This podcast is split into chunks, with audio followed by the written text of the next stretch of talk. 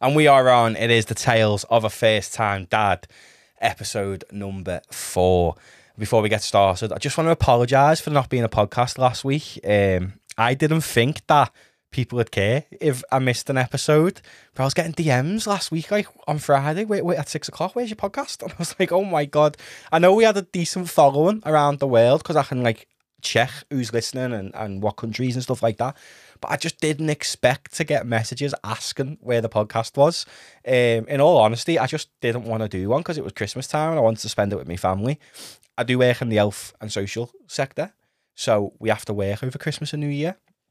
So any days I had off, I just wanted to spend with my, my new little family and enjoy the Christmas time with them. So that's why there wasn't an episode. Um, I felt like I probably should have said that on the last episode that there wouldn't be one the following week, so everyone knew. But I genuinely didn't think people really cared and was waiting for the podcast. So it was quite overwhelming, heartwarming, to be honest, that people actually cared I, and missed the episode and were looking forward to the episode. So thank you to every single person who listens to the podcast. Thank you to everyone who messaged me.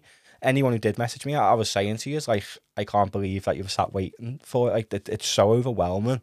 And me and Soph both can't believe just how quickly the podcast's taken off, really. Like, like I said on last the last, the episode two weeks ago, we've got like, like listeners like New Zealand and India and Australia and Korea and all mad places like this that I haven't even visited, and people are listening to me there. Like it, it's mind blowing. So, hello to everyone around the world who's listening to the podcast. I am Matty. I am a first time dad. Uh, any new listeners, welcome to the podcast. Um, the podcast is literally just a diary of of my life becoming a dad. So I'm made up. I'm proper made up that people do enjoy the podcast, doing I like listening to the podcast, look forward to the podcast. I made up people being learning things off the podcast as well because that was the whole purpose to help people learn if they're about to become a dad, things that you might not see online. So yeah, it's gonna be the Christmas and New Year episode. I hope everyone listening did have a lovely Christmas and had a lovely New Year with the families. So uh, without further ado, let's get into it. Um, the first Christmas as a dad it was amazing. It was absolutely amazing. I did have to work Christmas Day, but aside from that, it was amazing. So, in the first few podcasts, I'd met, I'd spoke about me nan. Now, my nan was my best friend. I, I wish I could put into words how much she meant to me. She was more than a nan to me, to be honest. She was my best mate. She was like a mum to me. Now, I still have my mum. I'm very fortunate to still have my mum and my dad, and my nan was just different to be honest. Like I always turn to my nan for advice rather than my mum and my dad. I don't know why. I always have. I always thought I would. Um, and she she literally was my best friend, and I love Christmas because of her. So my nan loved Christmas, and I mean loved it. She used to always decorate the house. And when the grandkids grew up and she like, ran out of excuses as to why she decorated the house like a grass, so it used to be, oh, well, passers by would smile. And she just loved seeing people happy, me nan. And at Christmas, everyone's happy, everyone's merry. And it was her favourite time of the year. All the family got together. She loved it. She loved sitting in there, like, overlooking like all of her kids and their kids and then their kids. She was a great nan. There was five generations of, of my nan's family. Um, but there is five generations of my nan's family, but she got to see five generations while she was alive, which is very rare. Um, to be honest, like her great grandkid had a kid as well, so it it's mad. And she loved Christmas, and that always rubbed off on me. Now, last year, obviously, I did lose me nan just before Christmas, like less than a week be- before Christmas, we lost me nan. And last Christmas was crap. I'll, I'll be honest, it was absolutely awful for me. My mind was everywhere, pretty much contemplating how I'd get through life without me nan by my side. She was my biggest supporter in life. I was definitely a blue eye. um, but she was just everything to me, and and Christmas was all because of me nan. Really, like that's one reason I really looked forward to Christmas, and I know a lot of my family's the same, that they love Christmas because me nan loved Christmas, and everyone used to just look up to her. So, for me, this Christmas, it was important that I got that love back. Now I know Leo was still very, very young. He was literally not even two months old on Christmas Day didn't have a clue what was going on. It's just a normal day for him. Pretty much pointless for Leo this year. Um, so, but I still wanted to get that Christmas magic back and like make every Christmas memorable, really, for Leo, even the ones like now where he doesn't really remember. And up until about the 20th of December, I had no magic like last year. I just couldn't be bothered. I just, to me, it was just like, oh, it's coming.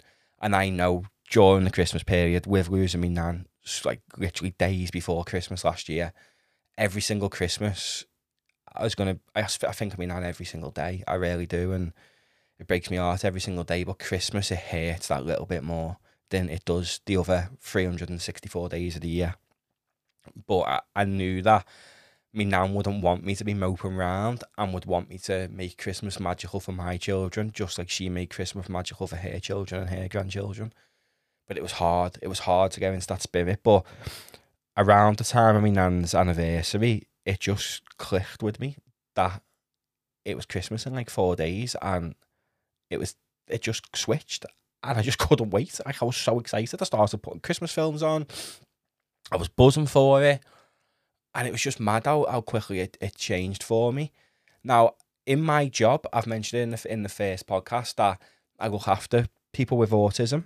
I'm a manager of a service with three um, autistic lads in it, and Christmas there is amazing. It really is amazing. I've I've worked every Christmas. Last year was my first Christmas off, and I was only off because of my nan's passing. But I've worked every Christmas now for for eight years, Christmas Day, every single year because I love it there. I absolutely love it.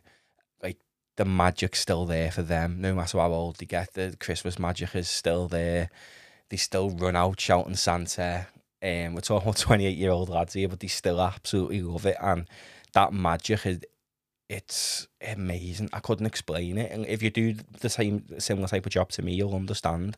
But it's amazing. So I couldn't wait for that, to be honest. Like, although I was in work Christmas Day, for me it was like, well, Leo's not going to understand it. He will next year. I can get next year off because we alternate the years. And this year, I need that little bit of, of magic, that little bit of oomph back into me, and, and it, it worked. To be honest, when I when I finished work and got to Leo, I was like bloody Father Christmas. I was like so merry, so happy, couldn't wait to get home for him. Um, it was amazing, but the build up for them four or five days before Christmas, it's finally sunk in like this was my first Christmas as a dad, and that's when it started to mean so much more to me. So, as you all know from the past few episodes, me and Soph got a lot of firsts taken away from us with Leo, given how he was born and the trauma around that. So, to be a dad at Christmas for the first time, that instantly becomes so important to me because whether you have another kid or I've got the next however many Christmases I'm blessed to be on the planet for with Leo, I'm always going to be a dad them Christmases. This year was the first time I was a dad at Christmas, and I'll never get that first back, if that makes sense. So if I have another child, say in two years, their first Christmas will be their first Christmas. But it won't be my first Christmas as a dad because that was this year. So the excitement, it hit me. I, I probably on my nan's anniversary, to be honest, when I was just thinking about my nan and I thought you need to get your head in, into gear, Matty. Like your nan would be fuming about you being miserable over Christmas. She'd be livid. She'd be telling me to make it magical for me son.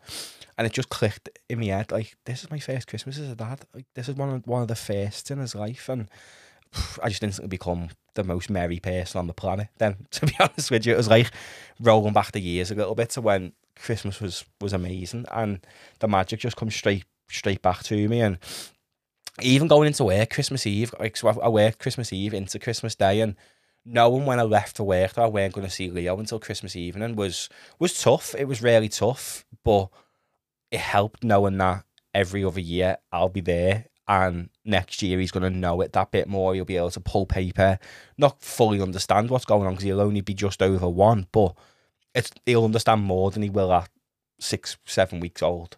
Um, so that helped me with going into work. But knowing I had to wait to see him on Christmas Day, that hurt and that was hard. It was really, really hard. Um, especially when Christmas morning, after all the presents and all that had, had happened in work, and then we start cooking the dinner for them. That's when I was like, I can't wait to go home. I can't wait to go home. And I'm never like that in work. I absolutely love my job and I was just like, I can't wait to go home. I can't wait to go home. I can't wait to go home. Just to see Leo. And like Soph sent me pictures first thing Christmas morning saying Happy Christmas, Daddy, with a picture of Leo. And I felt like crying. Like, honestly, like when you become a father, your emotions just go through the roof. It's so hard to explain it. But I just couldn't wait to get home to him. And I'm so glad that Soph got to wake up, obviously, Christmas morning as a mum, because she's so used to waking up Christmas morning without me there. Because, I, like I say, I used to always work them because I used to have the philosophy of I don't have kids, so I'll work it and let the ones who do have kids have it off. Um, so me and Soph have never, ever, ever spent a Christmas morning together. We did last year actually, um, because I was off on on grievance because of me nan, and obviously it wasn't it wasn't the best of days to be honest. I, it was probably one of the hardest days of my life last Christmas. So I know it meant a lot for Soph to be able to wake up with the baby. She stayed in her mum's Christmas Eve so that she weren't waking up just on her own on Christmas Day.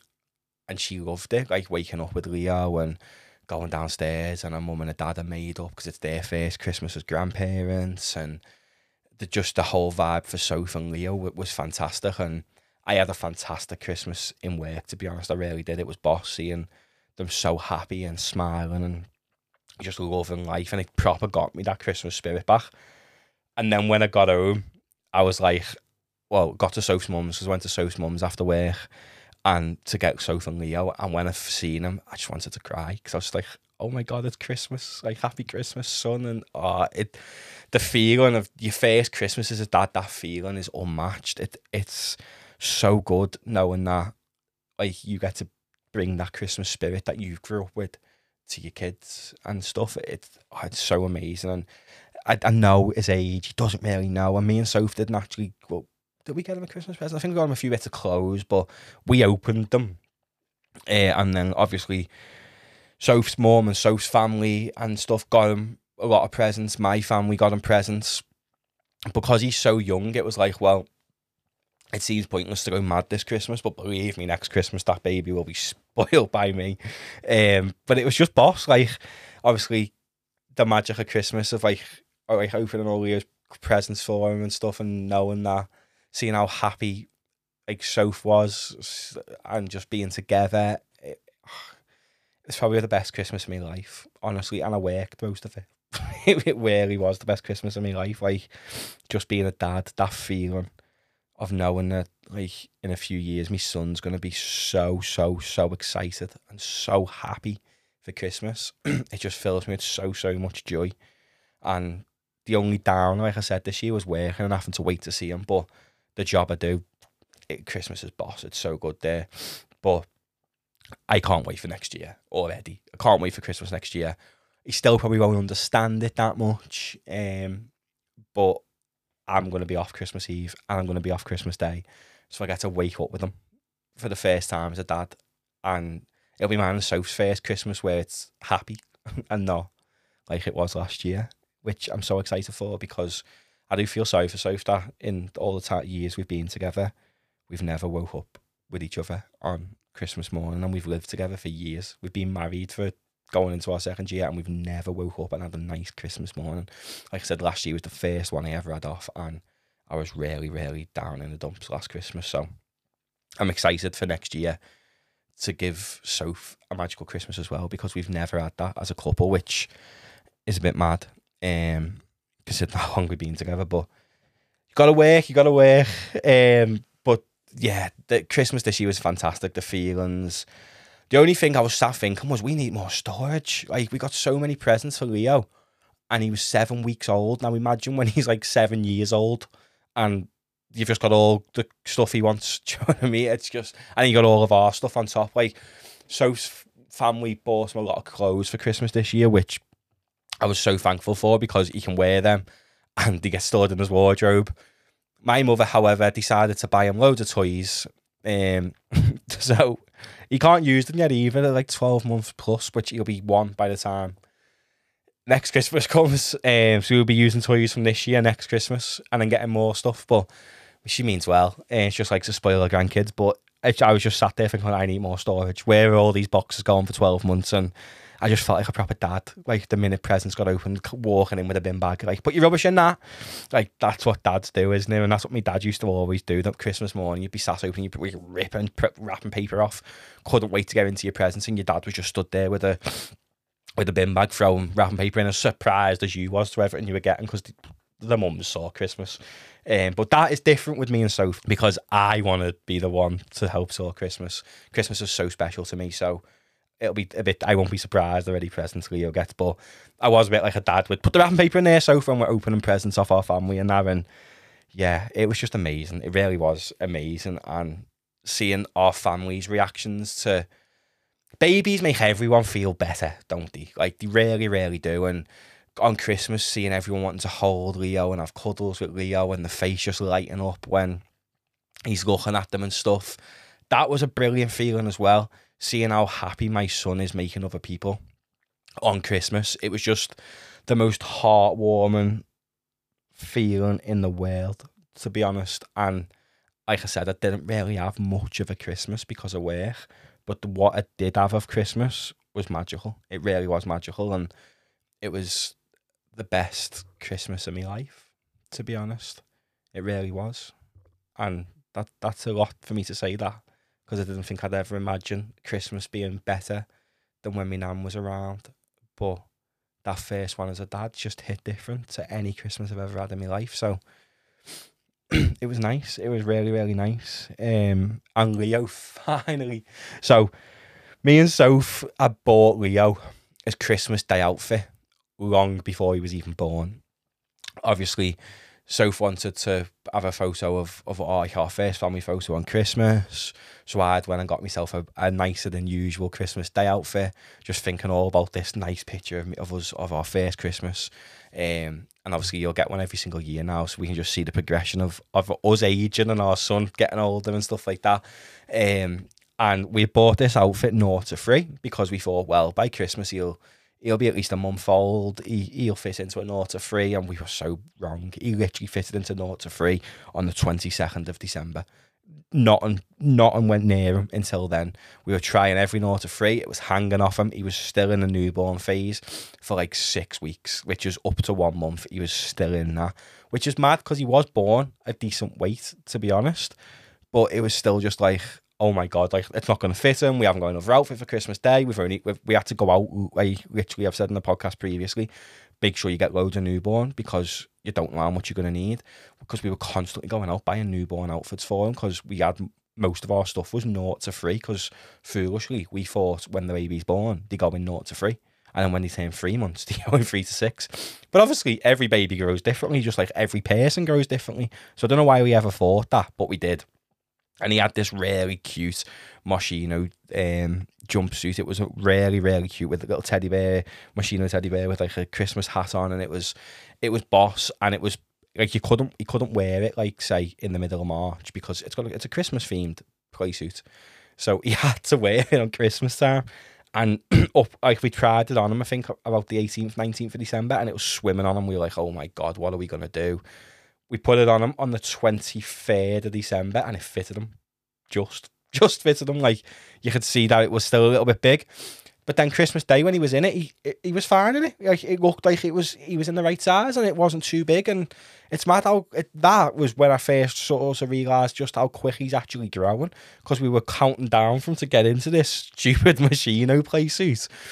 And we were like, oh my, what happens if he doesn't fit in it? Like we've got literally baby grows otherwise and he fitted into it. Praise the Lord, which was amazing because we've got so many clothes in Naughter Free because that's all we bought when we were waiting for him to come. We've got so much, and now we're sat here like, well, if he fits into three to six months, when he's three months, we've literally got a month to get through all of his nice outfits we bought him for what we thought was his first few months. So it was a learning curve. Um, that's my advice for you if you are a first time dad just buy a few newborn, buy a few naught to free. When the baby comes out, then make a judgment. Don't go and buy loads of naught to. Like we bought enough naught to free to last them probably three months with like nice outfits for days out, loads of baby grows, several because obviously they change several times in a day when they sick on themselves, poo through the nappy, all that good stuff and we had loads of naught to free. Where now we've probably got too much naught to free unless he does fit in it for like two months. It's best advice. Said it on a few podcasts ago. Going to say it again. Do not overbuy baby grows because I promise you now, you're just to get it wrong because you're to buy loads of newborn. He's to come out or she's to come out massive and you're to have newborn for about a week or you're to have to counteract, which is what we had, where he comes out small and newborn fits him for like six weeks, and naught to three doesn't go near him. So just just don't buy too much of one thing, thinking oh he'll be in that when he's out, because that stress of thinking he's not going to fit into his Christmas Day outfit, which cost a bit of money to be fair. Like it's obviously a little designer suit, but I want him to look the best on Christmas because obviously we ain't buying him loads of toys and stuff for Christmas because he's only a few weeks old. So in my eyes, I wanted to spoil him with a nice outfit, and yeah, there was very good chance he weren't going to fit into it, but he did, which is good. And everyone commented about how well dressed he was Christmas Day. So I was sat there like, yeah, go on, Leo. You fit your outfit. Everyone thinks you look gorgeous. Fantastic. We won. um, but yeah, it was it, it, was amazing seeing him go into naught to three got loads of boss outfits he can wear now. He can finally wear his Liverpool kit. He fits into them, which is a big one for me. He's um, got one good Liverpool baby grow up until now that he fitted in. And now he's got loads that he fits in, so we can wear a different one for every match. And yeah, we still haven't dropped points since Leo's been born. So he's a good luck charm. But this isn't a Liverpool podcast, it's a baby podcast. Back to baby. Um, New Year.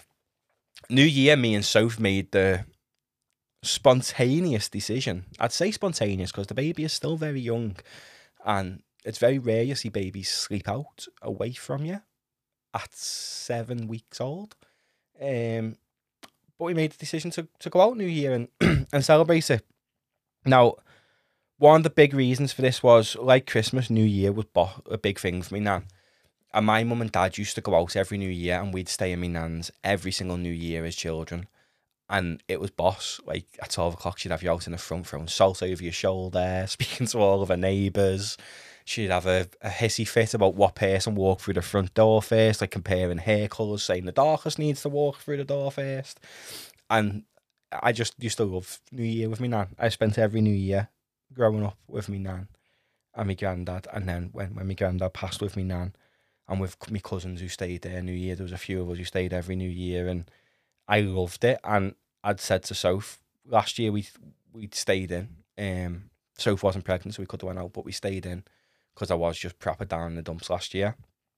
And I said to Soph a few weeks ago, before Leo was born, that I wanted to go out this this Christmas, this New Year, and go around to me mate Declan's, who has a party every year, and just be with my best mates, be with Soph, and just enjoy it with no worries, no stress, and Soph agreed, which I was quite surprised at, to be honest with you. I didn't think she'd want to want the baby to stay out. Um, because we're going to Iceland. It was one of her wedding presents off me. With wedding anniversary presents was a trip to Iceland, and we're going there in April. And you can see she's a little bit anxious because she's not going to be with the baby for four days. Um, so I didn't think she'd say yeah to New Year, but he had his first sleepover. Like that was mad. He stayed in Soph's mum's, who is besotted by him we obviously we know he's in good hands. It's not like we were like, oh, is is he okay? we put him in a chat man as we don't know and all all that palaver. He was in Soph's mum's. He spent New Year with Soph's mum, dad, and brother, I think. And me and Soph finally got to go out, and Soph got to en- enjoy herself a bit because obviously women stay off with the baby and they're pretty much confined to a house for nine months while the men go to work, which I know is the right thing to do, but when you think about it, the women have it tough to sit in a house with a brand new baby. They have no real human interaction other than visitors coming around. They're just them and a baby that can't talk to them. It's mentally very, very draining, to be honest. And that's why for me, I think women are the real superheroes of this of this world. To be honest, like when they have a baby, the what the body goes through, and it just doesn't stop once they have the baby, because then they've then got to raise that baby pretty much on their own while the man's working for the, at least the first nine months of their life, which is it's hard. So I wanted Soph to to go out and enjoy herself and let her hair down a little bit, and that's exactly what she done. To be honest, so Leo had his first sleepover. the feelings around leaving him without us for the first time.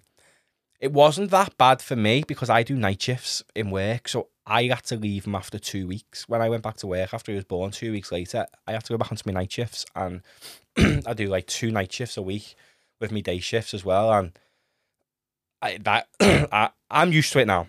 I'm more than used to it now because I've been I'm back into that routine. But then first few nights away from Leo were some of the hardest nights in my life. Thinking, is he okay? Is Soph okay? like what happens if she needs help and there's no one there and all this palaver. When in reality, there's loads of people here because like we live very close to family and friends and stuff like that. But it was Soph's first time leaving Leo ever. She has never ever spent longer than a, a couple of hours uh, away from away from Leo ever since he was born. like she went to get her nails done. Um, that's the longest she's been away from from him. So I could tell that she was a bit apprehensive, but she was a lot more calm knowing that the baby was in her mum's. Sophie's mum is and dad are fantastic with kids. So there was no worry with that. It was just the worry of missing him. And she only missed him. She did miss him, but it hit her a little more when her mum sent a picture of him. Like, so we was in my mate, she was enjoying herself, having a few drinks, and then her mum sent a picture and she was like, Oh, I want to be with I want to be with him so much. And I had to like, like say to her, No, like Sophie, you gotta enjoy yourself as well, like blah blah blah. And we ended up having a boss night to be honest with you. Um I wanted to come home about one o'clock. Soph continued partying until 5 a.m. So I was knackered, bladdered, you name it. When we come home, I was done in and I just couldn't wait for me bed. And then Soph, who had the first opportunity as I lie in, so Leo weren't coming home New Year's Day until half four, and Soph had the opportunity to sleep in bed till pretty much four twenty-five if she wanted to. She was up at ten. Went to bed at five and up at 10, five hours sleep, and then functioned on it. I was like, What are you doing? You've got your baby free. Get your head down. She's like, I'm not. The minute the baby come in, she was like, I'm knackered, you know? Just like, You just can't win with women, honestly. It's like, Are you messing? You've had all day to sleep. You said you weren't tired, but now the minute Leo's home, like 10 minutes later, the, the tiredness kicks in. And I was telling him all day, nap, nap, nap, nap, nap. Because I napped and I still felt grim. And I went to match on New Year's Day and I still felt grim the whole 90 minutes. It was one of the best Liverpool games of the year, and I still felt grim the whole game because I was proper, proper hungover. So God knows how she got through it, having a baby on a hangover. Because when I got home from the match, I still felt grim. And then you have to be a dad, and you're like, oh, I'm so hungover, and it was just.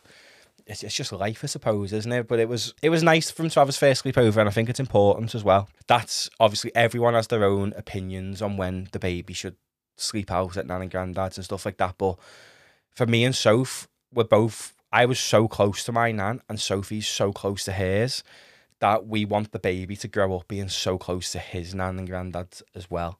Like we want him to have that relationship where he will stay there and he looks forward to sleepovers there, and we don't want to be them parents who are very clingy. Say the baby, like the baby never stays out, the baby doesn't leave our arms, sort of thing. And I think it was important for us to allow him to sleep out. And plus the fact when we go to Iceland in April, that's for four days and we're out the country. So I feel like it, for Soph's own mindset, she wanted the baby to stay out as well a few times before we go away, just purely so that she can, she, just so we're not throwing it on somebody. I know it's only going to be our parents, but to throw a newborn baby at them. I mean, oh, we're going away now, and he's never stayed out before. And at this point, he'd be like six months old, five, six months old, and he's never been away from us. It, it could it could make him more stressed. So I feel like it was important that he did stay out. It was mad to know it was the first time he'd never been with any of us. Obviously, when I'm in work on night shifts, I can just pick up a phone and ring Sophie and go, ah, how is he? Blah, blah, blah.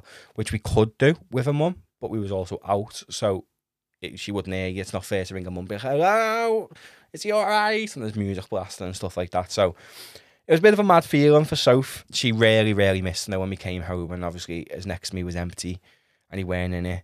Virgil stayed there as well, but Virgil stays in Soph's mum's all the time. He absolutely loves it. If you say to Virgil, who's the dog for any new listener, um, if you say to our dog, do you want to go to your nan's? He sprints to the door. He, he, he adores me and Soph Virgil. He absolutely adores us. but I genuinely think that Soph's mum is his is his person. He absolutely idolizes her. So he stayed there as well. God help Soph's mum and dad when I think about it. They had a wild dog and a baby for the new year. Um, but they absolutely loved her. And one thing I was so proud of is Virgil's being, I've said on a few podcasts, absolutely amazing with the baby. He's been so, so well behaved, so well mannered. He just sits there staring at him. He's brilliant with him. But I was a bit worried about New Year because, and that's again another reason why I wanted Leo to stay out with Virgil because when we go to Iceland, they've got four days without us. But he was amazing. Like Soph's mum said, he just lied there watching the baby because they had the next to me in their room they put Virgil's bed right by the door, so it was in a different place to usual. And Virgil just went into his bed at, at bedtime, just lied down, fell asleep, happy as Larry. Um, and yeah, it was it was brilliant. Like for them, Soph's mum and dad really, really loved spending New Year with the baby and the dog. Me and Soph got to go out and enjoy ourselves, and I think that's important. If you're a, if you're a new parent and you've got the support networks there, utilize them because yeah, you've just become a parent and it's your job to raise your child, but that shouldn't mean that you'd never go out with your friends ever again. That should mean that you never go out as a couple again because like for example, I've been the pub over Christmas with my mates and Soph's stayed in. Soph's going out with her mates for a birthday tomorrow and I'm staying in.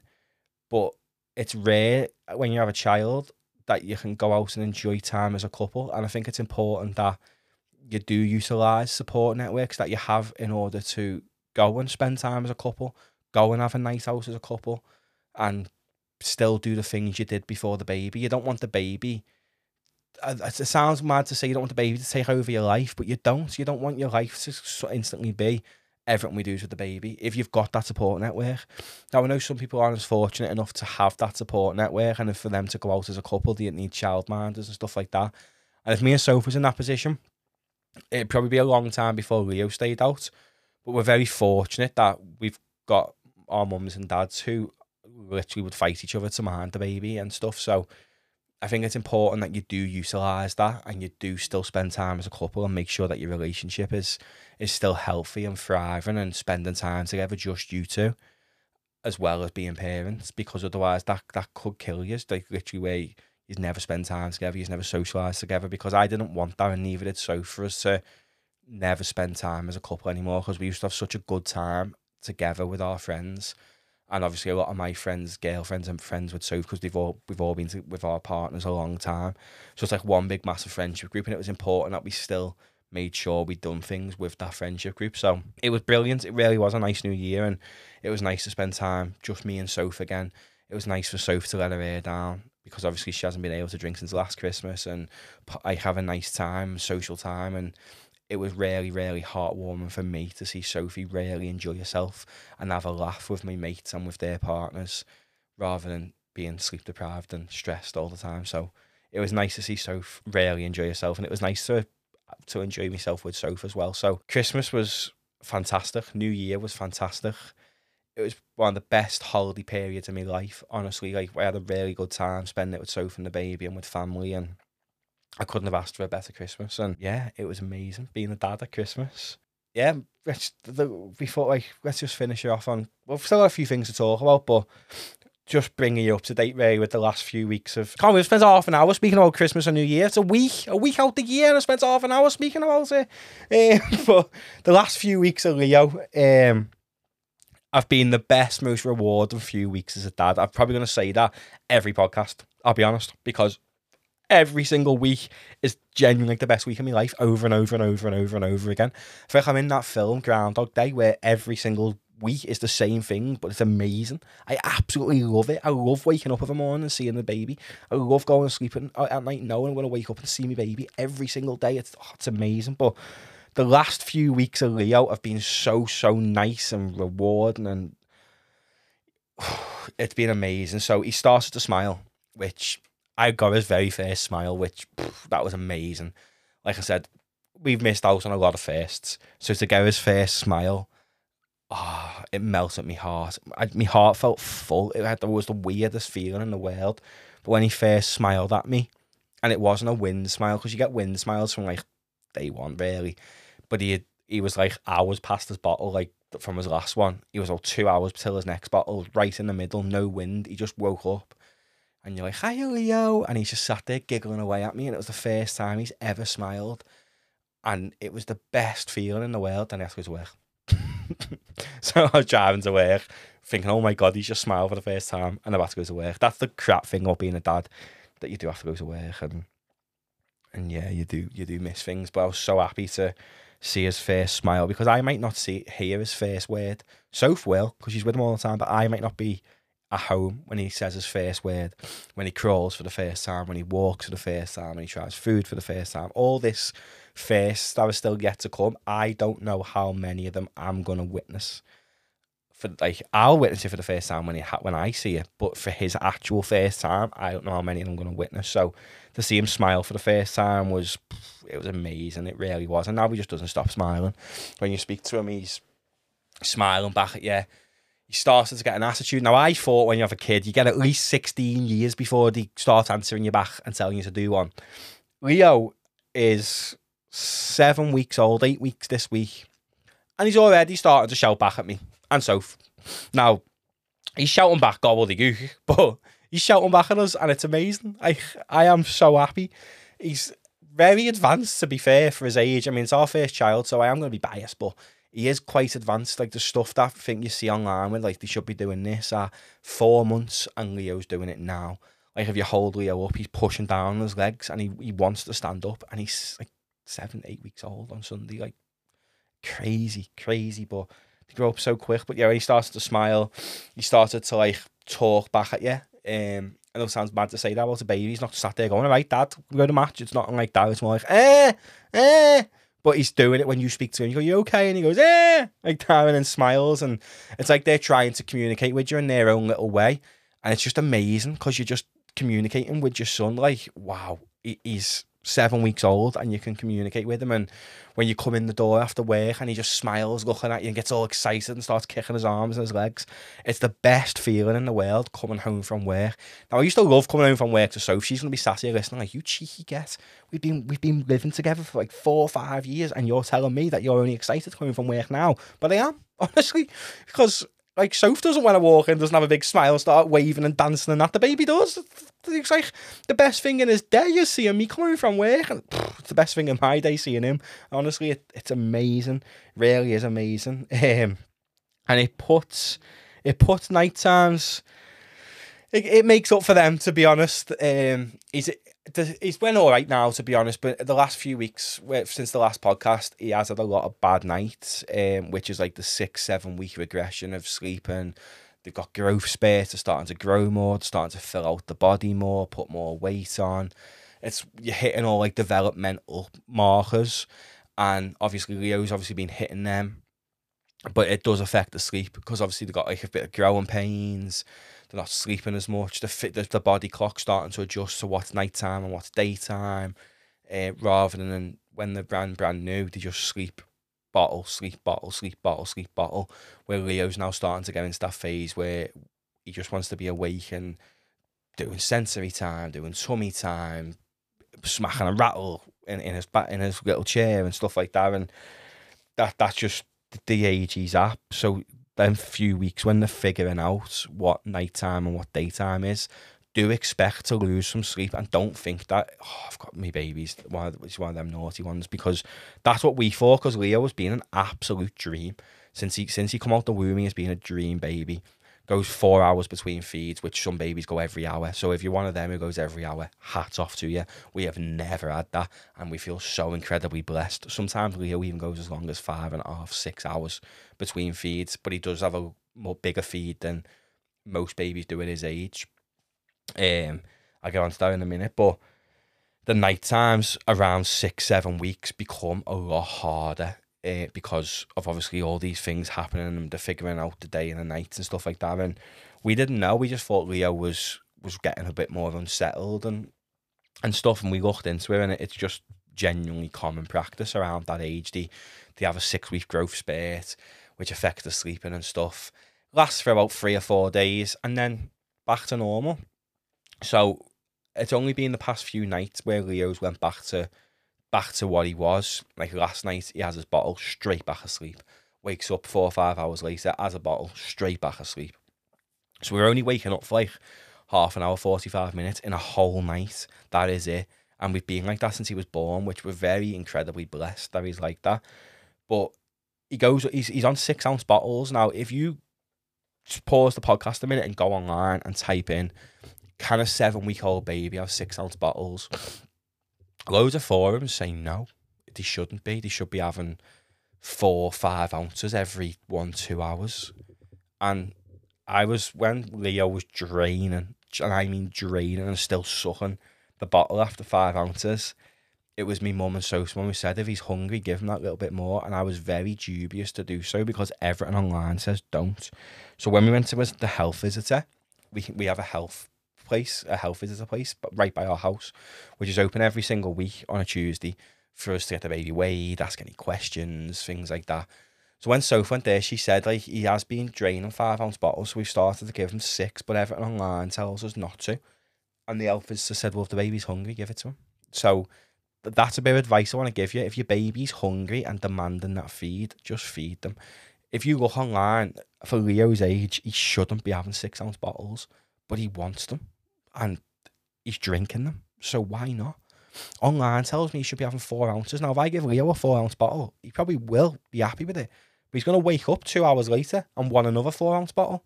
Where if he has a six ounce bottle and he sleeps five, six hours and then has another six ounce bottle, he's still getting the same intake of milk. He's just preferring more at once. Like there's some babies who who have a feed two ounces every single hour. Now we've not done anything differently to get Leo to drink more and go longer. He's just been like that since he came out of the womb. But Sophie wasn't a big eater anyway never ever has been someone who eats loads of food. She literally has like one or two meals a day every day. That's it. So he's probably been bloody starving in the air stomach, to be honest. Uh, I know I would have been, but no, he's been like that since he came out. I think he, he was on four ounces on day one in the hospital. He was drinking four ounces. So I think he's just one of them babies who loves his milk and we was dubious, but I just want to say it is okay. If your baby is if you're making five ounce bottles and they're draining it every single feed, that probably more than likely means up it. So Leo, every single feed was draining five ounces and was taking a lot of time to settle. So we upped it just to the night time to six, and he was draining that. And then we were like, we went to health so they said, no, give him six constantly, and it, you'll notice the difference. Now that was four days ago, and we've given him six ounces for every feed for the last four days. He's settling down so much better with a night. He's like just going longer between bottles. Sometimes he'll drink four ounces, sometimes he'll drain the six ounces, but you're giving him that option to choose the amount of food he wants, to choose when he's full, he'll stop. So when his mouth stops opening and taking that bottle, he's full. Now that might be after four ounces. Like this morning, for example, he only drank four ounces when he woke up. But then the feed he had four hours after that, he drank six and drained it. So it, it just depends really and on how much they want. But I've been making six ounces for Leo for the past four days, every bottle. And more often than not, he drinks it, but he'll never drain it. He'll always leave a little bit in the bottle. And then obviously once he starts to drain six ounces every single feed, then I'm just going to up him to seven. Because the health visitor told us that that's fine. So that's one thing I would say. Don't believe everything you see online. I've said that in so many episodes now of the podcast. Do not believe everything that you see online and hear online because that's just another person's opinion. Like, this is my opinion, but my opinion also was being asked by an NHS health visiting professional, whatever the exact title is for them health visitor. That's all I know them as. It's an NHS professional who's told me it's fine. So my advice comes with solid facts rather than online saying, oh no, you shouldn't do that. The back of the tin says you should only feed this. Sod the back of the tin. Your baby's hungry, feed it. That's what the health visitor told me. That's off the NHS. Don't believe me. Ask your health visitor. Promise you they'll tell you the same. Because if they're all saying different stuff, then let me know because I'd be a bit more concerned then. Um, but yeah, it, the past few weeks for Leo have been, been fantastic and he went back into that old chair. If you remember on the first episode, I was saying don't buy the all singing, all dancing chairs because for some reason they don't like it. We went to Soph's mum's and was like, every time he comes to yours, he settles in that chair like clockwork. We're taking that. We've went and bought him another one of the, the exact same chair today. Uh, but we've got two chairs in the house now. We've got the all singing, all dancing one that costs a lot of money that Leo absolutely hates. And we've got a chair that grows with him that'll last until he's about four and it's got can sit up and lie down and do all different like motions on it. Just doesn't rock or play music like the all singing, all dancing one does. But at the minute, it just lies down, it vibrates, and Leo absolutely loves it. Now, if I pick him up out of that chair and put him in the all singing, all dancing one, he'll scream the house down. So, the moral of the story is usually the cheaper chairs probably better because that's what it's been like for us. I do hope that eventually he does like that all singing, all dancing chair, or I'll feel very stupid forgetting it when everyone told me or my family to just get the bog standard chair. I thought, oh no, technology these days, got to get them the best one. stupid. But we mentioned that in another episode. But he is back to the old chair and he's loving it, and that helps as well. I do think the vibrations does help settle babies. Um, could be wrong, but for our baby, definitely it really helps settle them. So if you have got an all singing, all dancing chair and your baby hates it, just try and get get one. I think ours is an Ingenuity one. It's just literally a chair that vibrates and you put batteries in and the chair vibrates and then you turn it off when they're asleep and that's it. It it's so simple. Doesn't swing, doesn't play music, does nothing but vibrate. But Leo absolutely loves it. It's probably the favourite thing that he owns, honestly. He loves going in that chair and watching Dancing Fruit. Now, Dancing Fruit, it's so good, but it's so bloody mentally draining for you. Honestly, it is horrendous. I am sick and tired of hearing and just seeing this pineapple smiling at me, dancing around my screen. It is grim. But Leo loves it, so we love it too. honestly, it's so grim, but it's it's amazing. Honestly, it's so good for the babies, and it's not like oh we don't want to stick my baby behind the telly because it's not like Leo sits there for 12 hours a day watching Dancing Fruit. He gets about 30 minutes, 40 minutes a day watching that. But that does then allow you, when that's on, to go and cook the tea, do some washing, clean your house up. Because I promise you, like, if if every baby's similar to Leo, and I know I've asked a few dads, this is I've actually done a bit a bit of a survey and asked a few dads, and every single one said the same thing about this dancing fruit. It's amazing. It's really amazing, and whoever thought of it is a genius because it's literally just a black screen with really bright fruit that jumps around the screen with a smiley face. That's it, and they're probably multi multi millionaires off it. It's but it's amazing because it allows the baby to focus the mind onto the fruit rather than it just being a, like not on there. Because if you watch, say, a normal TV show, you can't. You obviously there's loads going on. Where with dancing fruit, it's just a black screen with some little images of fruit smiling. I promise you now, it'll be funny and brilliant seeing how happy they are for the first week or so. Then it will do your head in because it's the same tune on repeat constantly. The same fruit on repeat constantly. But if Leo loves it, we love it too. That's the motto. I'm just thankful that he's not on to Miss Rachel yet because can I be asked with that? I have heard my mate's kid on that and not for me that, you know. But he's going to have to because they learn so much. But her voice is so annoying. That and Blippi, I know they're so good for kids and I'd encourage stuff like that to all kids. But get yourself some earplugs if you're to have to sit listening to that for long stints because I think by the time Miss Rachel comes round, I may invest in a pair of earplugs because I couldn't listen to that voice for hours every day. But Dancing Fruit, it's so so so good. I'd encourage you for any parent to to try it. So when the brand brand new Leo used to watch the black and white Dancing Fruit, uh, and he's seven weeks, nearly eight weeks old, and now he watches the colourful one and he loves it. It's so funny. He lies in the chair like his arms are flying everywhere. He's kicking, he's smiling, he's like talking back to it, like, eh, eh, like all happy listening to it. And it's just a pineapple dancing around the screen, happy as Larry. So I would urge everyone and anyone who's a new parent to try and listen to Hey Bear Sensory's Dancing Fruit. It's amazing. This isn't an ad, it's not sponsored, anything like that. It's just sheer amazing genius invention for children that's free. It's on YouTube. It is free. You don't need to pay for it. It's completely and utterly free. You just need a telly with YouTube on, or your phone, or an iPad, or something like that for the baby to watch. And I promise you, when that's on, you will get stuff done in your house. For like, even if it gives you 10, 20 minutes of the baby being occupied and you can go and do a wash, you can go and start the tea, you can run a hoover around. I promise you, you'll be so happy with them 20 minutes that dancing fruit gives you. do your head in, the tune, but it's so good. It's so, so good. And the last thing on the last few weeks are just expect more poo explosions and lots of them. You think, like, I was saying in the last podcast, I don't understand how Leo manages to poo up his back when he's got a nappy on. Yeah, well, the other day I took his nappy off and he hadn't pooed all day. And Soph said to me, like, he hasn't had a poo today, you know. And I was like, oh, come on, Leo, get one out. And the minute I said that, he must have just squeezed and the poo fired at me. All over me pants, all over me top.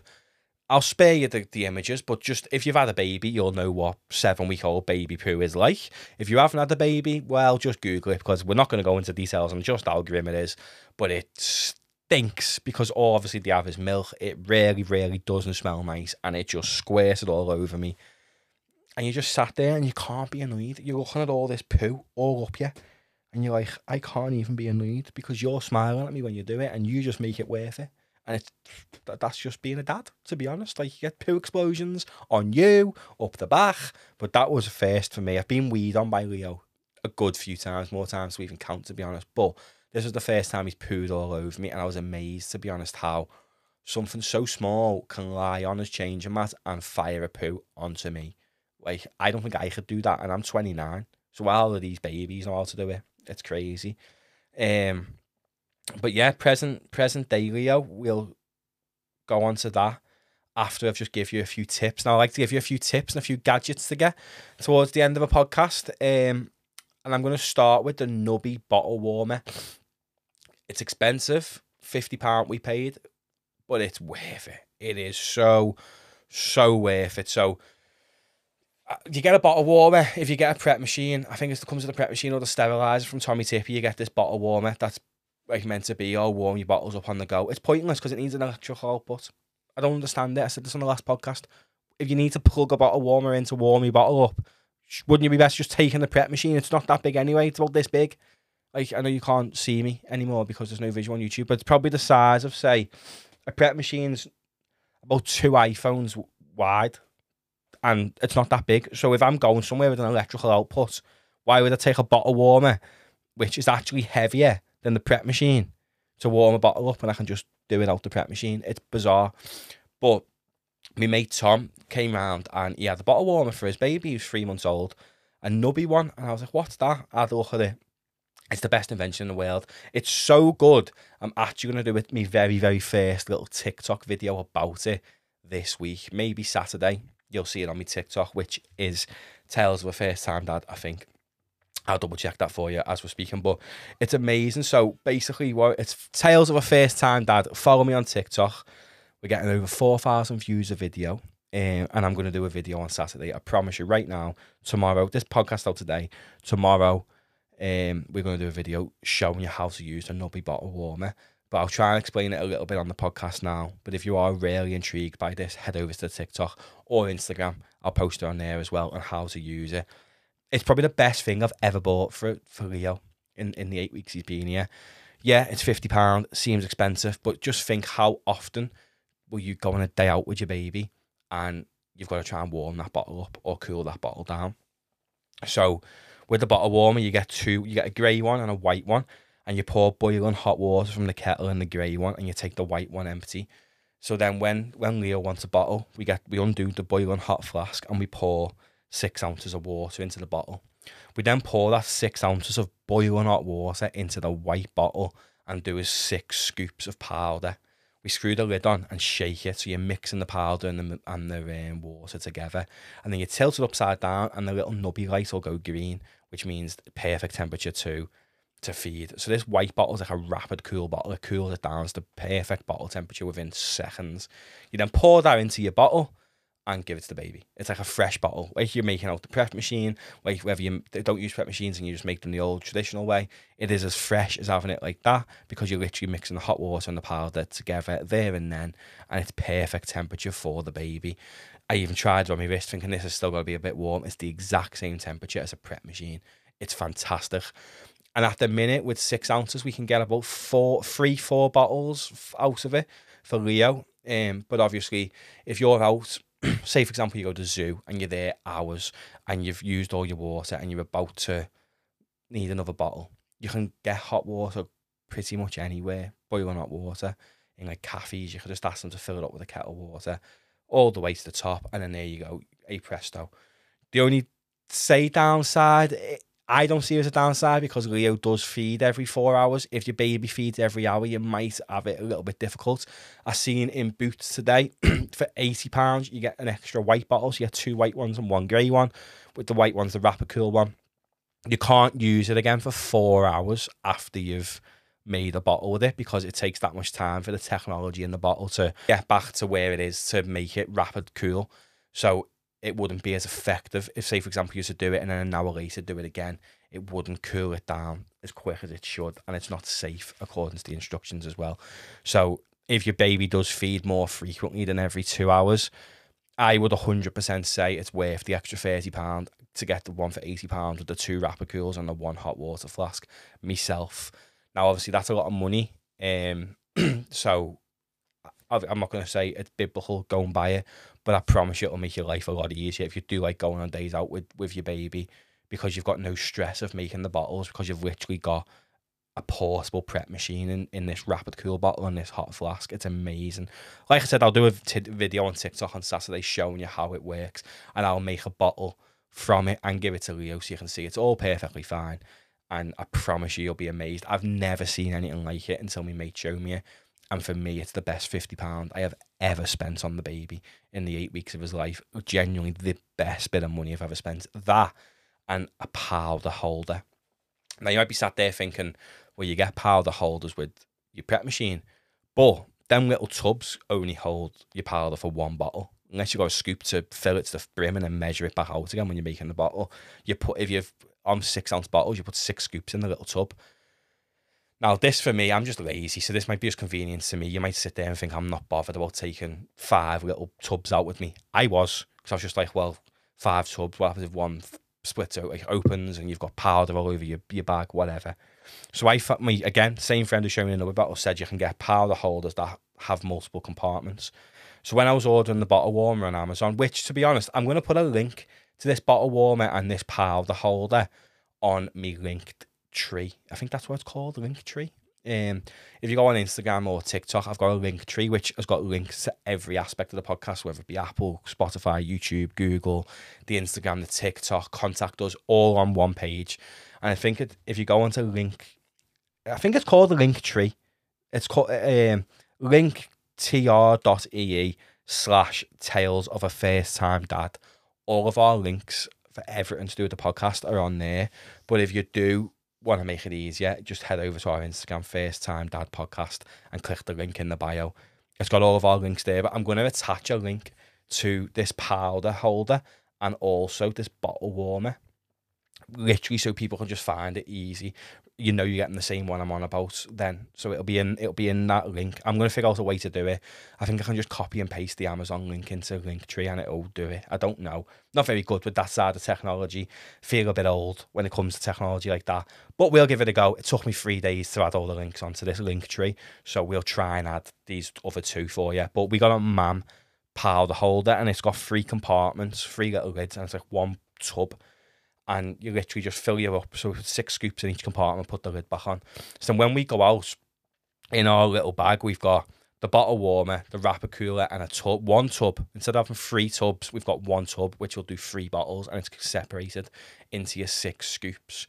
So you're not there like rooting for your bag, pulling a tub out, going, oh, we've used that one, rooting for another one. You just pull your thing back out, and then you know how many feeds you've got left. We just bought one of them because for us, three feeds is 12 hours if your baby's feeding, say every two hours, it might be worth getting two of them. I think that was about five, six pounds. But it was one of the again one of the best things I've bought because now when we go out, we've got enough feeds to to literally leave the house if we want for twelve hours and not be worried about having to come back for a bottle, not be worried about where we're going to get water from for the next bottle, etc., etc.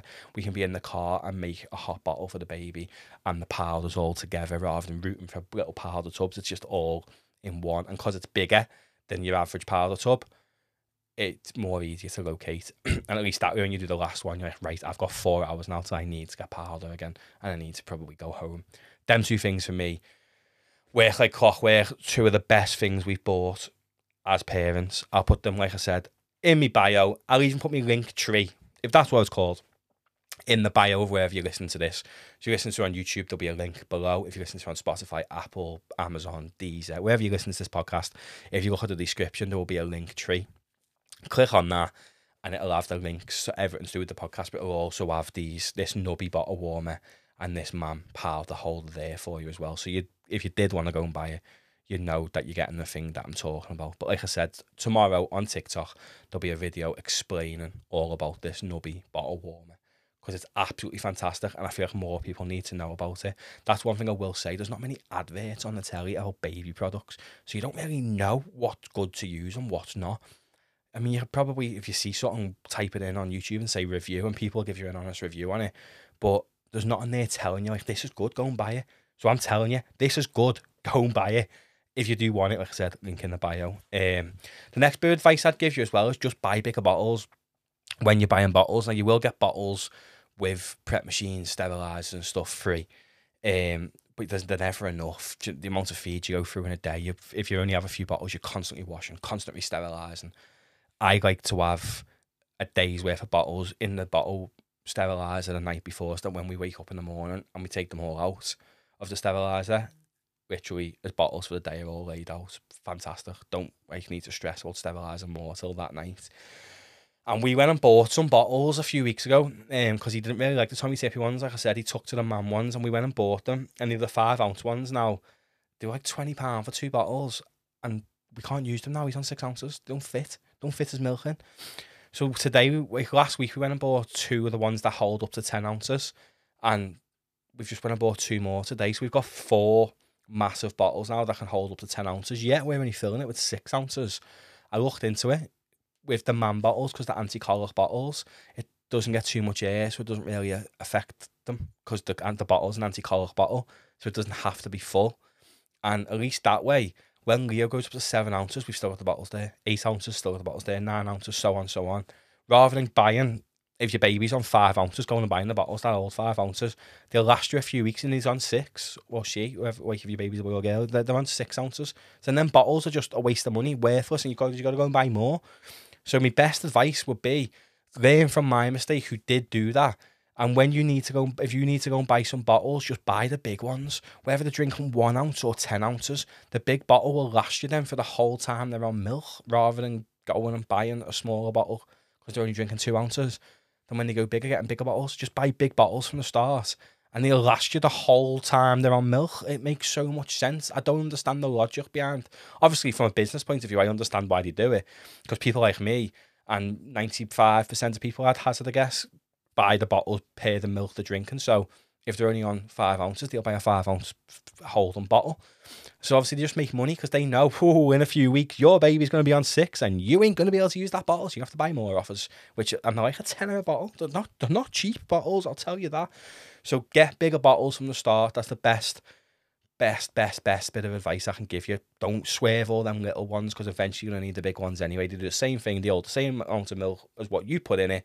Don't mess around going and buying smaller ones and upping the size. It, to me, it's pointless.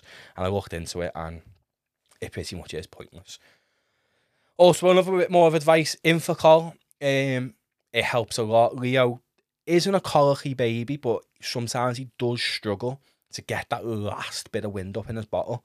So someone told us, I think it was my sister, try putting a little drop of Infacol in the bottle. I've done it. Ever since then, he is fantastic with wind. So at the end of his bottle, where he usually used to be struggling to force his poo out or struggling to burp, and it'd take quite a long time to get it out of him, and he's upset. Now he just brings it up. Infacol obviously is no long term solution, but if your baby is having problems with wind, I would highly recommend it. Obviously, if your baby is a colicky baby, there's bottles that are designed for that. So we got the Mam bottles anyway, which are anti-colic bottles, which really help. I know Philips do an anti-colic one, Tommee Tippee do an anti-colic one. There might be more brands. They're just the ones I've seen. But Infacol does help massively, I think. It's really, really helped Leo. So I'd recommend getting some Infacol. Just putting literally one pipette of it in in the bottles and it'll really help. I think once they get to three, four months, they develop the ability to bring the wind up themselves anyway without being winded. So it does help get you to that point really, uh, without stressing when your baby's screaming your house down, thinking, "How am I going to get this wind up?" I've tried everything. This does work. And the last bit of tip I'd give you before going on to present day Leo is if you're all on Kendamil. Now I'm not going to sit here and be that person who says you should have this milk, you should have that milk. I know people do do that pick whatever milk's right for your baby. If that doesn't work and the baby doesn't take to it, obviously you've got to look at changing and stuff like that. I am on Kendamil for Leo. I've done research into it, and in my opinion, it's the best milk for your baby. But it, my sister, for example, feeds her baby Aptamil, I'm not going to sit here and say that's bad because every milk does the same thing. But we've chose Kendamil, and Kendamil does something a subscription service, and it's fantastic. So it's no more expensive. Delivery is free. You're literally the same price as going and buying the milk from the store. Now I'm not sure if other brands of milk do this, but I'm 99% sure that Kendamil's are relatively new milk. If they're doing it, I'd assume the other people are doing it it's very similar to something called subscribe and save on Amazon. But if you go on the Kendamil website direct, you can choose for a set amount of money to come out your bank every month and they deliver the milk to your doorstep. It's very lazy, but it ensures that you never, ever, ever, ever, ever have that stress at one in the morning of doing the bottle and being like, oh my God, they've run out of milk. Let's hope he lasts till the shop's open. Otherwise, you're going to scream and baby till shop's open we've never expected was my missus is a flapper, so we've always got like a stock of milk in the house. Like Leo will never run out, but I know that some people will buy it by the tin and they might forget to go out to shop and buy it, and then that night like, oh my god, the shops are closed. I've only got one bottle's worth of milk. What am I gonna do? Kendamil do a subscription service. Now I'm sure other milks will. I had a quick look before recording the podcast, and your Aptamils and your um, Cow and Gate, I think it's called you can get down the subscribe and save on Amazon, but you can't on Kendamil. So that might be where you do that one. I'd recommend it to everyone. Honestly, every single month, six tubs of Kendamil come to our house. on average, for eh, one a week. So it's like four weeks would be four tins. But like I said, Soph's a bit of a flapper. She likes to have a big stock of it. So we get six tins a month delivered to the house, which helps because then that means like over Christmas, for example, bank holidays and things like that, that your delivery might change by a day or so slightly. So you might, if if you're used to only having one tin a week like Leo is, but the delivery is like four weeks, two days away, then them two days you're gonna have to go to shop and buy a tin anyway to cover it. So we just get six tins a month, and that we it then allows us to then give Soph's mum a tin and say, well, he's to be in yours quite a bit with Soph. You just keep a tin there. It saves us lugging a tin every time he comes. It then allows us to give my mum a tin when he goes there more and be like, mum, might as well keep this tin. No point us keeping the house because we've got a stock of them. I would recommend it. Obviously, some people are in the position to pay outright at the start of the month for the milk and they have to get it weekly. That, again, there's no harm in that. But if you can get it monthly, I'd do it um, maybe when your child benefit comes in, you subscribe to it because you get child benefit every four weeks. So your child benefit will go into your bank and then Kendall will take that or whatever milk you have would then take the subscription service out of your bank because that's at the end of the day that's what your child benefit's meant to be used for as as what the government tell you but do what you want with it I don't care but if that's just hypothetically that you get your child benefit every four weeks you can sign up to subscribe and save to come every four weeks so if you subscribe to it maybe the day after your child benefit goes in, then at least you know every four weeks, right? That goes in, milk comes out, it's covered, no stress for the month. Promise you, it, it'll help you because you haven't got that stress of need to to shop and get milk, I need to go to shop and get milk every week because you just know, right? My child benefit's coming today, right? That means the money's coming out tomorrow for the milk, and it might and it'll come the next day, for example. So there's it's, it's the best thing we've done, honestly, If subscribe to milk.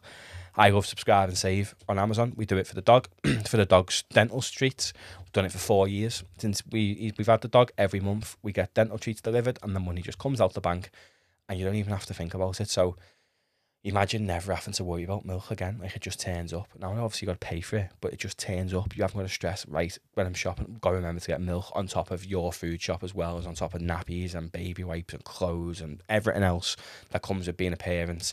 It just eliminates that stress of milk because you know it's always going to come. And like I said, if you sign up to it around the time your child benefit goes in, then as your benefit goes in, the milk comes out and you're sorted then for the month. You've paid your milk for the month. You haven't got to worry if like where you get your next tin of milk from, sort of thing. So that's probably a good bit of advice I could give you. Do a subscription service for your milk, and maybe set it up the day after your benefit comes in, and job's are good one. Present day Leo. Wow. How's he, how is he eight weeks old on Sunday? Eight weeks since we had that very traumatic day. It's crazy. He now weighs 12 and a half.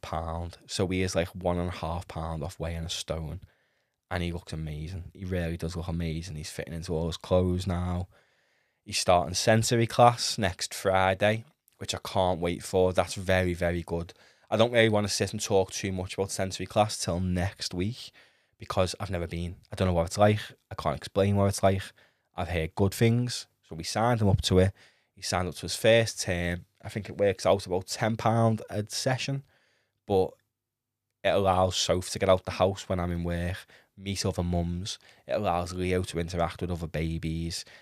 My mate's kid has come on leaps and bounds going to that sensory class.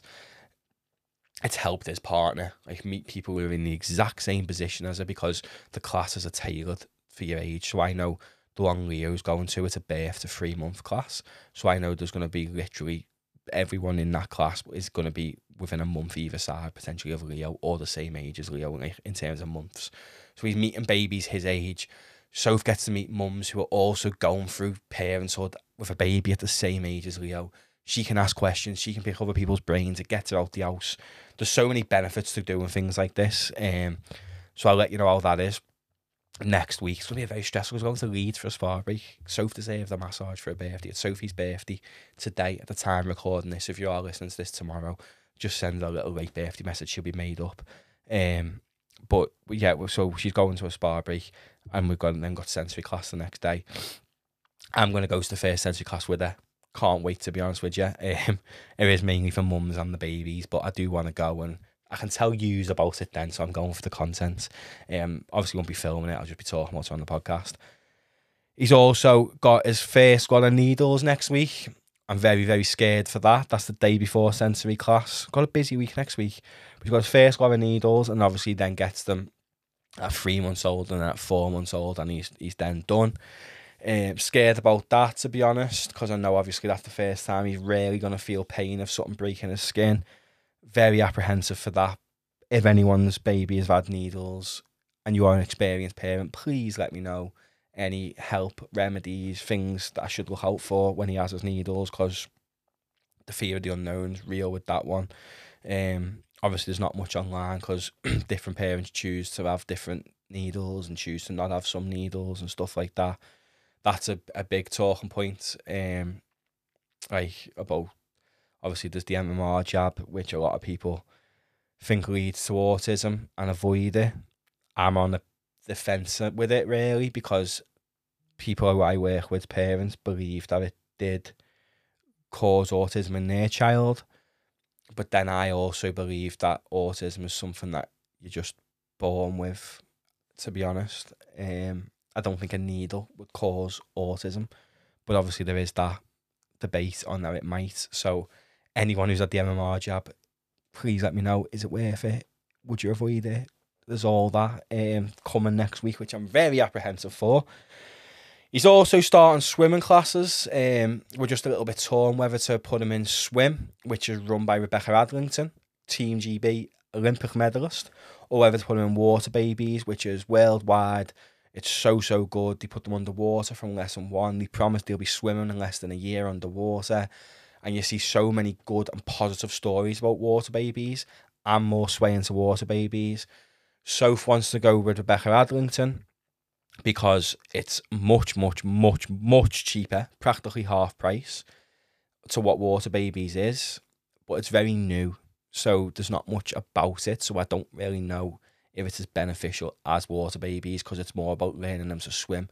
But they do do classes from newborn. So again, um, before I do go to his very first swimming class in the next few weeks, if your baby is in water babies, do let me know. Is it good? It's not just based in Liverpool, it's a worldwide thing. If your baby is in swim, run by Rebecca Adlington, which is a UK wide thing, let me know if they go to that and the benefits of both, please. It'd be really helpful. Otherwise, we're going to do both and just can't like stop going to one, whichever one we don't think is as good as the other one. Um, but yeah, he's definitely starting sensory class next week. That's booked in. He's starting swimming classes within the month, which is mad that my son's starting swimming. It feels like he's an adult. He's only eight weeks old, but it's better to learn. I'm going on holiday in September, and I don't want to be that parent who's panicking when he's around the pool. I want to know that quite comfortably he can be in that pool and he can swim. I'd love him to be able to swim unaided. I've seen babies do it at like nine months old, underwater, no armbands, like a proper water baby. Water babies do get them to that level. So I'd say swimming class is a boss for children. But again, we'll elaborate more on that once Leo's been to a swimming class and I can give you more information. Um, and yeah, we're planning this christening. We're going to church on Sunday, me and Soph and Leo. Um, I've never been to church before. I don't think I'm acceptable. I'm covered in tattoos. Apparently that's a sin, I got told once. Um, but nah, I'm excited to be honest. We're going we've decided to christen him in the church where my nan used to go every Sunday as a little bit of a tribute to her. So I'm looking forward. I'm a bit apprehensive about going to the, ch- to the church on Sunday because obviously a lot of people there will know me nan and they were my nan's friends, and I know they're going to come over to me and speak about me nan. And when people speak about me nan, it gets me really upset.